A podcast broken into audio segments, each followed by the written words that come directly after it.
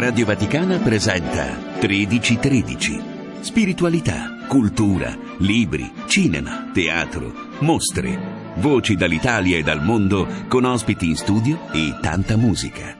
Tutti i giorni, dalle 13.13.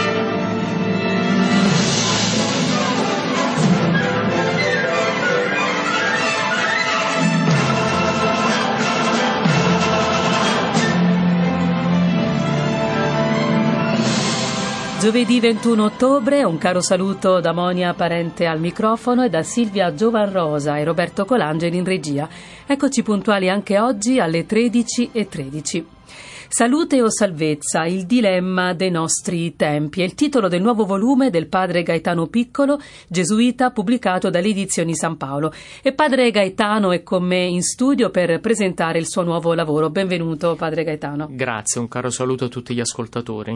Molti di voi conoscono e riconoscono la voce di padre Gaetano Piccolo che sta proponendo proprio nel mese di ottobre il commento alla liturgia festiva nel programma Lampada ai miei passi e poi è stato anche nostro ospite per presentare altri volumi.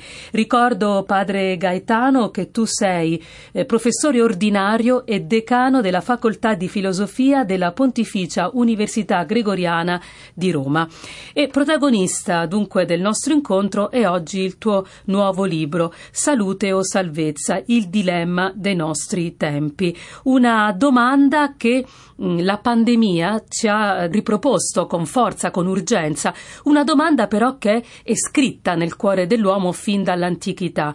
E, mh, mm, due termini che sembrano essere in contrapposizione, dunque salute e salvezza, ma che in realtà, come tu spieghi fin dalle prime pagine, non lo sono affatto, eh, come dimostra la loro origine etimologica. Sì, questo interrogativo, um, almeno dentro di me, è stato solo accentuato da quello che abbiamo vissuto stiamo vivendo nell'emergenza sanitaria, ma um, credo che, um, soprattutto nella mia riflessione, era già un po' presente questo sguardo sulla realtà, sulla cultura di oggi, che può essere letta con questa chiave, cioè questo rapporto tra salute e salvezza giustamente, eh, come dicevi, c'è una radice comune e anche questo è molto interessante, no? la storia etimologica di questi due termini, perché vengono da una stessa radice, salus, ma ehm, se inizialmente il significato maggiormente accentuato era appunto la salute del corpo, con l'avvento del cristianesimo eh, l'altro aspetto, cioè salute dell'anima, quindi salvezza, ha trovato ovviamente, si è radicato sempre di più eh, oggi possiamo dire nella cultura contemporanea c'è di nuovo un'inversione di tendenza. È come se eh, privilegiassimo di più eh, la dimensione della salute, e quando dico salute intendo la cura fisica, l'attenzione al corpo, l'attenzione all'immagine, la preservazione della vita fisica piuttosto che il termine e quindi il significato di salvezza. Intendo con questo termine non soltanto ovviamente concetto, un concetto centrale nella nostra uh, fede cristiana, ma come salvezza intendo, uh, facendo riferimento anche alla cultura ebraica, la vita piena, quindi tutto ciò che dà senso profondamente alla nostra vita. Credo che questi due termini eh, troveranno pace, dico un po' così, quando saranno ricomposti. Quindi il fatto che vengano da una stessa radice ci dice che dobbiamo ricomporli, cioè tenere insieme la salute e la salvezza. Quanto pesa nell'attuale contrapposizione, dunque siamo lontani da questa ricomposizione, quanto pesa la percezione che almeno noi occidentali abbiamo della morte? Ecco, anche questa è un po' una riflessione che in me era già un po' presente, cioè mi sono accorto che molte delle nostre paure sono particolarmente radicate nel mondo occidentale e paradossalmente eh, anche una serie di ricerche eh, di tipo psicologico dicono questo, più siamo attenti ehm, in maniera a volte anche ossessiva a tutti i sistemi di sicurezza, questi sistemi in qualche modo diventano un segno che ci ricorda le nostre paure. Quindi paradossalmente più ci preoccupiamo di difenderci, più accresciamo, eh, aumentiamo, diffondiamo i sistemi di sicurezza, paradossalmente tutto questo diventa un segno che alimenta ancora di più le nostre paure. Non saprei dire qual è la via d'uscita perché giustamente abbiamo un bisogno di sicurezza e cerchiamo di rispondere, eh, però è anche vero che c'è questa dinamica. Più accentuiamo questa preoccupazione per difenderci, più cresce in noi la paura. Questo libro nasce anche e soprattutto da una tua esperienza personale, un'esperienza dolorosa che tu hai voluto raccontare in queste pagine. Vuoi accennarla anche agli amici in ascolto? Sì, l'esperienza dolorosa eh, che riguarda appunto il percorso eh, di salute di mia mamma, che è avvenuto proprio mh, nel periodo del lockdown più stretto, quindi nei primi mesi della pandemia, è stata poi un po' la molla per mettere per iscritto queste considerazioni, che appunto c'erano già in me, ma vivere questa esperienza, quindi che cosa significa la malattia di una persona cara, cosa significa doverla portare a un ospedale, cosa significa il fatto che eh, le cure possono essere disponibili ma non per tutti e in alcuni momenti, eh, tutta la questione degli anziani, quindi il prenderci cura degli anziani, a volte essere costretti a portarli in una casa di riposo, che sicuramente sono strutture importanti, ma che eh, soprattutto in questo periodo di emergenza ci hanno impedito poi di vedere, di abbracciare i nostri cari non a caso un po' questo capitolo si chiama Abbracciare mia madre, perché il punto è proprio questo, no? Come tenere insieme la giusta preoccupazione della salute con tutta una serie di esigenze umane che noi abbiamo, quale può essere quella di abbracciare la propria madre. C'è in questo testo anche una riflessione profonda proprio ehm, su come vengono considerati, dunque trattati gli anziani. Ecco, da queste pagine quale, quale suggerimento, quale riflessione tu vuoi proporre? E da un lato vorrei ricordare, ma è una considerazione banale ma mi sembra importante, cioè che eh, nella vita di un anziano ogni giorno è un regalo per l'anziano stesso e per noi e quindi eh, come anche Papa Francesco più volte no, ci ha invitato a fare, prenderci cura perché è un arricchimento anche per noi, è un arricchimento eh, sociale, quindi eh, gli anziani sono una ricchezza, non sono un peso. C'è un po' una battuta che faccio anche nel libro, no, perché a volte nei nostri contesti parrocchiali occidentali tendiamo a vedere l'anziano come quello che semplicemente ci permette un po' di dire il rosario prima della messa. E in realtà forse ancora di più in questo tempo eh, nel quale dobbiamo ricominciare, ripartire, eh, l'anziano rappresenta la memoria, quindi invitare e mh, mm, aiutare gli anziani a esprimere tutto quello che loro hanno vissuto in situazioni altrettanto difficili, faticose, eh, come o anche più forse di quella che noi stiamo vivendo, può essere una risorsa, cioè loro sono riusciti ad affrontare queste situazioni difficili. Quali risorse hanno messo in gioco? Ecco, oggi secondo me il racconto di un anziano è ancora di più utile. Papa Francesco ricorda spesso l'importanza del dialogo tra le generazioni. Ecco, passando dunque ad un'altra generazione, quella dei giovani, come docente universitario, che esperienza puoi raccontarci appunto legata al periodo del lockdown? Uno dei ricordi più tristi è sicuramente quello di parlare davanti ad un'aula vuota. Eh, noi come docenti cercavamo di essere presenti anche per le attrezzature di cui ci siamo dotati, ma parlavamo davanti ad una uh, aula vuota e um, questo è molto simbolico, no? come se l'università nel, nel mio caso si fosse svuotata, ma non soltanto di persone ho sperimentato anche, ho sentito tutta la fatica dei, dei giovani, dei ragazzi che ehm, hanno espresso proprio questo bisogno di relazione. Eh, io dico anche qui con un gioco di parole, abbiamo scoperto che i giovani non sono soltanto social, ma sono anche sociali, cioè hanno, sentono fortemente il bisogno della comunità, della condivisione, della relazione. E come docente dico, ho mh, ulteriormente compreso che l'insegnamento non è semplicemente la trasmissione di informazioni, come magari un po' ci siamo adattati a fare in questo tempo, ma eh, l'insegnamento vuol dire strutturare delle conoscenze che passano anche attraverso sguardi, relazioni personali, domande, dubbi, cioè un vissuto che diventa il terreno nel quale si insegna. In questo senso la pandemia che ci ha impedito di essere prossimi, di essere vicini, avrebbe dovuto risvegliare in noi questo desiderio e farci capire l'importanza della prossimità.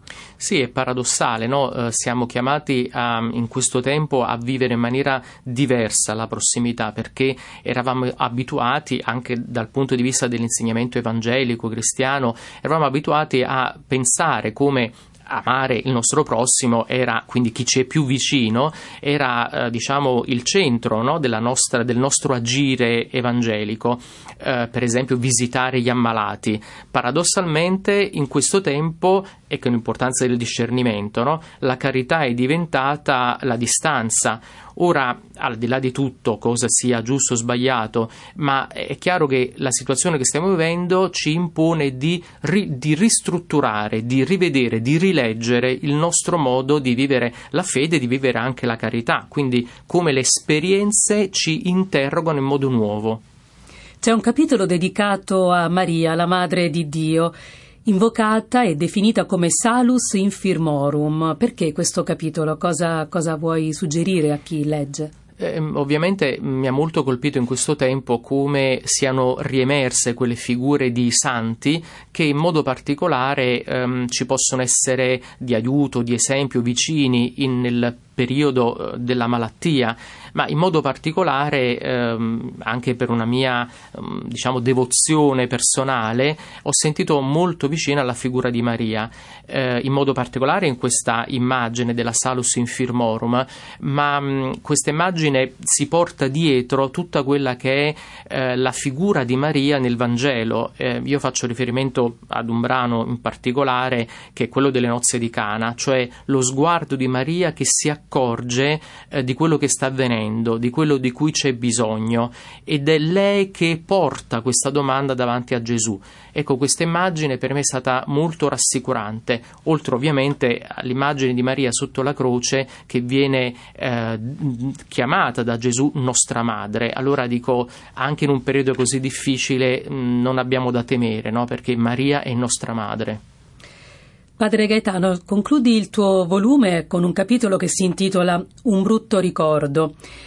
Questo libro, legato alla tua esperienza durante il lockdown, è ricco di riflessioni che partono, proprio nascono da questo periodo di pandemia, potrebbe essere considerato un instant book. In realtà non lo è. È un libro che offre spunti di riflessione che sono sempre validi, saranno validi anche fra tanti anni e lo sarebbero stati anche se tu lo avessi scritto prima della pandemia.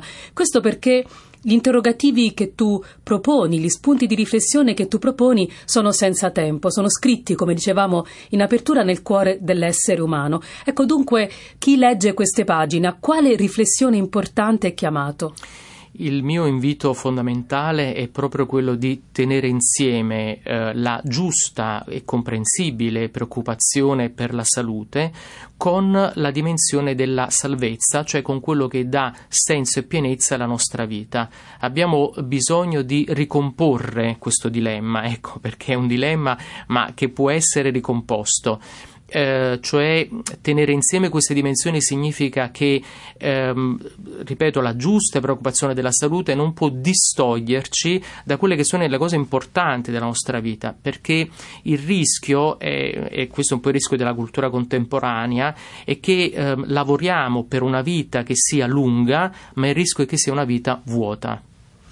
In questo senso sottolinea anche il rischio delle nuove tecniche scientifiche e tecnologiche per migliorare la vita, e che potrebbero anche, come tu giustamente sottolinei, ehm, invece aumentare il divario sociale. Sì, è vero ed è comprensibile che la medicina abbia questo scopo, cioè quello di migliorare la condizione di salute dell'uomo, quindi eh, vincere la mortalità, no? questo giustamente è lo scopo della medicina.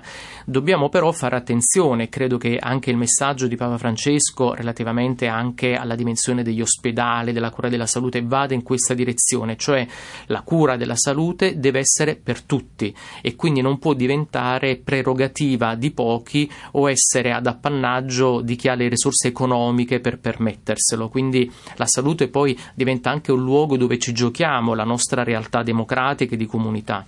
Allora ci fermiamo qui. Io ringrazio padre Gaetano Piccolo, gesuita, professore ordinario e decano della Facoltà di Filosofia della Pontificia Università Gregoriana di Roma. Ricordo, padre Gaetano, che tu ehm, unisci anche al tuo lavoro di insegnante anche una intensa attività di formazione caratterizzata dalla proposta di integrazione tra le dinamiche umane e la vita spirituale. Ricordo ancora il titolo del volume che abbiamo presentato oggi Salute o salvezza, il dilemma dei nostri tempi, pubblicato dalle edizioni San Paolo. Grazie Padre Gaetano. Grazie a voi.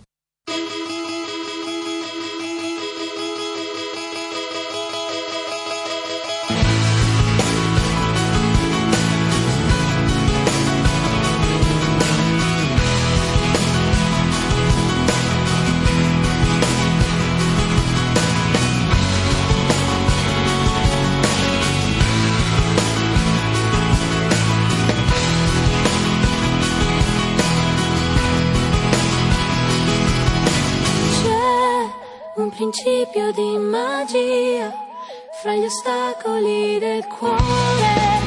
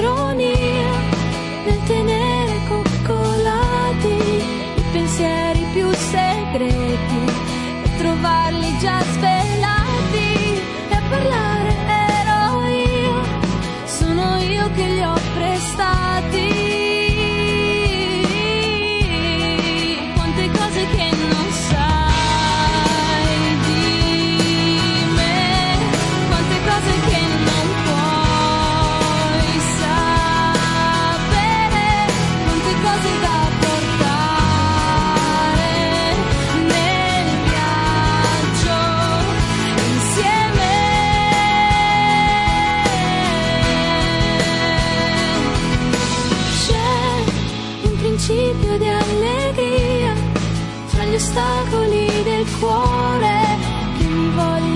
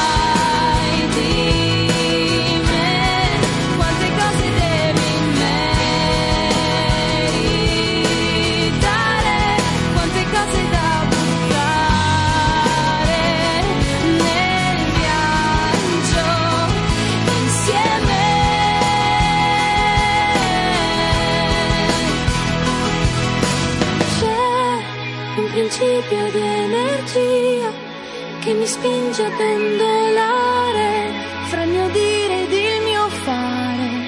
E sentire fa rumore, fa rumore camminare tra gli ostacoli del cuore.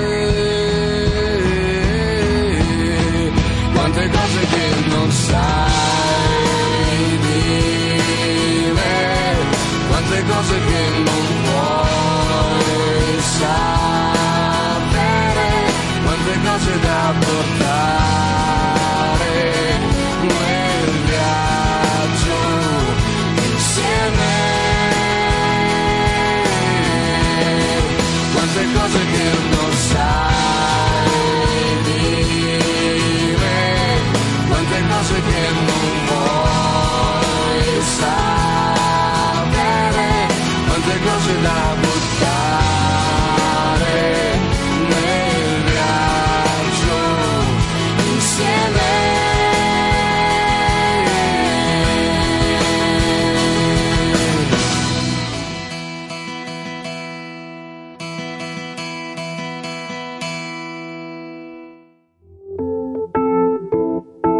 Puoi ascoltare il canale italiano di Radio Vaticana su FM 105 per Roma e provincia e 103.8 per Roma città. In Italia, ascolta Radio Vaticana sulla radio digitale DAB e sul canale TV 733. In streaming all'indirizzo vaticanews.va. Radio Vaticana, la radio che ti ascolta. Radio Vaticana